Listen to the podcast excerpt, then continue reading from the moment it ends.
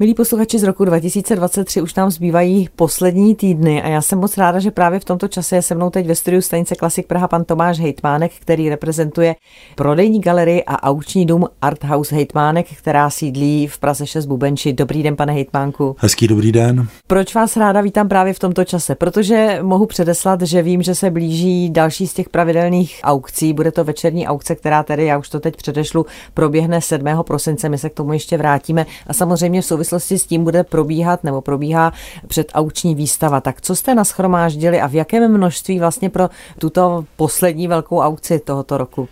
Tak eh, my říkáme to, to aukce, jak jste zmiňovala v tomto čase vánoční aukce, takže ono je to vlastně mezi Mikulášem a Vánocemi, takže lidi si můžou samozřejmě nakupovat i na Vánoce. A podařilo se nám nazbírat, což mě samozřejmě vždycky překvapí, velké množství teda věcí. Tentokrát jsme zaplněný vlastně v těch prostorách přízemní galerie a je zde více než 260 položek, takže na, na naše aukce je to mimořádně vysoké číslo. A na druhou stranu je ale právě zde spoustu i těch drobnějších věcí, které lidi můžou nakupovat jako ty vánoční dárky, takže nejsou zde pouze milionové obrazy, které zde jsou samozřejmě také, ale jsou zde i ty kategorie 10, 5 tisíc, takže to si myslím, že může potěšit i tu méně movitou klientelu. My se k tomu určitě dostaneme, protože, a to o tom jsme se bavili, a je to tak vždycky, že to spektrum té nabídky, kterou vy máte, je velmi široké, jak říkáte, od těch milionových položek hmm. až po ty takové přístupnější, řekněme.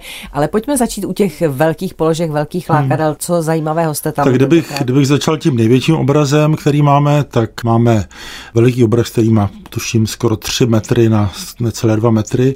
A autorem je Albín Burnovský, je to naprosto výjimečné dílo, je to dokonce jeho největší obraz, co namaloval je pojmenovaný Zahrada, je to z roku 72 a původně zdobil velvyslanectví Československa ve Stockholmu, které se tedy prodalo v 90. letech a celý, včetně inventáře, celá ta budova se byla prodána a my jsme tedy dovezli velkou část tohoto vybavení ze Švédska v letošním roce a mimo tento obraz zde budou ještě dvě výjimečné plastiky od Libenského a Brichtové, takže takové objekty osvětlené, který teda působí úžasně v tom prostoru, kde jsou a jsou, máme tam samozřejmě velkou kolekci i vybavení té ambasády, takže je zde asi šest, tuším, druhů křesel a stolky, a takže dokonce tam dva závěsné gobelíny, takže první část, a dokonce chceme v tom pokračovat, že bychom i v příštím roce přivezli ještě další část, hodně z toho nábytku, takže první část máme tentokrát vystavenou a vypadá to moc dobře. Tak to je, jak říkáte, ta švédská stopa, mm, řekněme, mm, kterou tedy mm. u vás v Arthouse Heitmanek galerii najdeme. Ale zmiňovala jste jeden z těch velkých obrazů, jsou tam ještě nějaké mhm. podobné takové velké věci? Tak samozřejmě mimo tuto expozici této československé ambasády máme ještě o trošku dražší obraz, který je tedy vyvolávan na pěti milionech. Je to Josef Šíma, který je naopak dovezený z Francie, z pařížské sbírky. Je to z jeho 60. let, z toho řekl bych velmi hledaného ceněného období v té poslední době. A třetím významným obrazem, z kterého jsem měl obrovskou radost, který se vlastně ke mně dostal na, na poslední chvíli, tuším před týdnem takřka, tak je Jiří Jelínek, který byl, se přezdíval Remo a byl to velký kamarád to je na Štýrského, spolu zakládali devět sil, on potom odešel do Paříže, kde byl členem Creation Abstraction a chodil na Kupkovy přednášky a velmi významná osobnost, který ale bohužel zemřel předčasně v koncentračním táboře v Mauthausenu v roce 41, takže to dílo asi mohlo být ještě daleko rozsáhlejší a proto jsou vlastně tato díla jeho velmi vzácná a objevují se velmi zřídka na trhu. Hmm, to jsou vlastně všechno díla, co jste teď jmenoval, která se týkají 20. století, hmm. kdybychom šli tak trošku proti proudu času a zastavili se u těch akvizic ze století no. 19. No, já bych šel možná ještě dál, já bych šel třeba i do gotiky, začínáme opět gotickým uměním, takže máme kamennou sochu svatého Pavla, která jsme se teď si tak hledali tu provenienci, patrně pochází ze Slovinska, což je docela zajímavá oblast a je tedy kamenná polychromová socha z začátku 15. století, tak to je ten asi nejstarší dílo, potom máme zase zajímavou kolekci starých knížek, ale když bychom se dostali samozřejmě do 19. století, tak nejvýznamnějším obrazem je Maximilian Haushofer. Byl to vlastně profesor Akademie výtvarných umění, původem z Německa, který zde ale dlouho působil a ovlivnil vlastně celou tu generaci toho 19. století těch českých malířů. Já si uvědomuji, a nejenom dneska, ale vlastně i z těch našich předchozích setkání, že z pravidla vždycky hovoříme o dílech, která jsou vytvořena muži. Jak je to s ženami ve výtvarném nebo potažmo no, užitém umění? Tak my, my si potrpíme na to, aby jsme se snažili samozřejmě vyváženě eh, nabízet i díla umělkyň a podařilo se nám i tentokrát do této aukce sehnat díla autorky, kterou já tady mám velmi rád, Milady Marešové. Je to přímo z rodiny, takže z té pozůstalosti její. Máme zde právě, jsou zde dvě ty textilie, což jsou také ženy, které dělaly právě na tu československou ambasádu, ty nástěné gobelíny a teď máme zde také velmi významnou autorku 20. století, Věru Janouškovou a máme takovou tu její sice z pozdější doby, z 80. let, je to, jmenuje se to košilka, je to samozřejmě objekt, který je vyřezávaný vlastně ze smaltovaného plechu, takže taková typická i věc té pozdní tvorby, ale samozřejmě máme zde i ještě jiné autorky, ale tak ty nejvýznamnější jsem asi zmínil.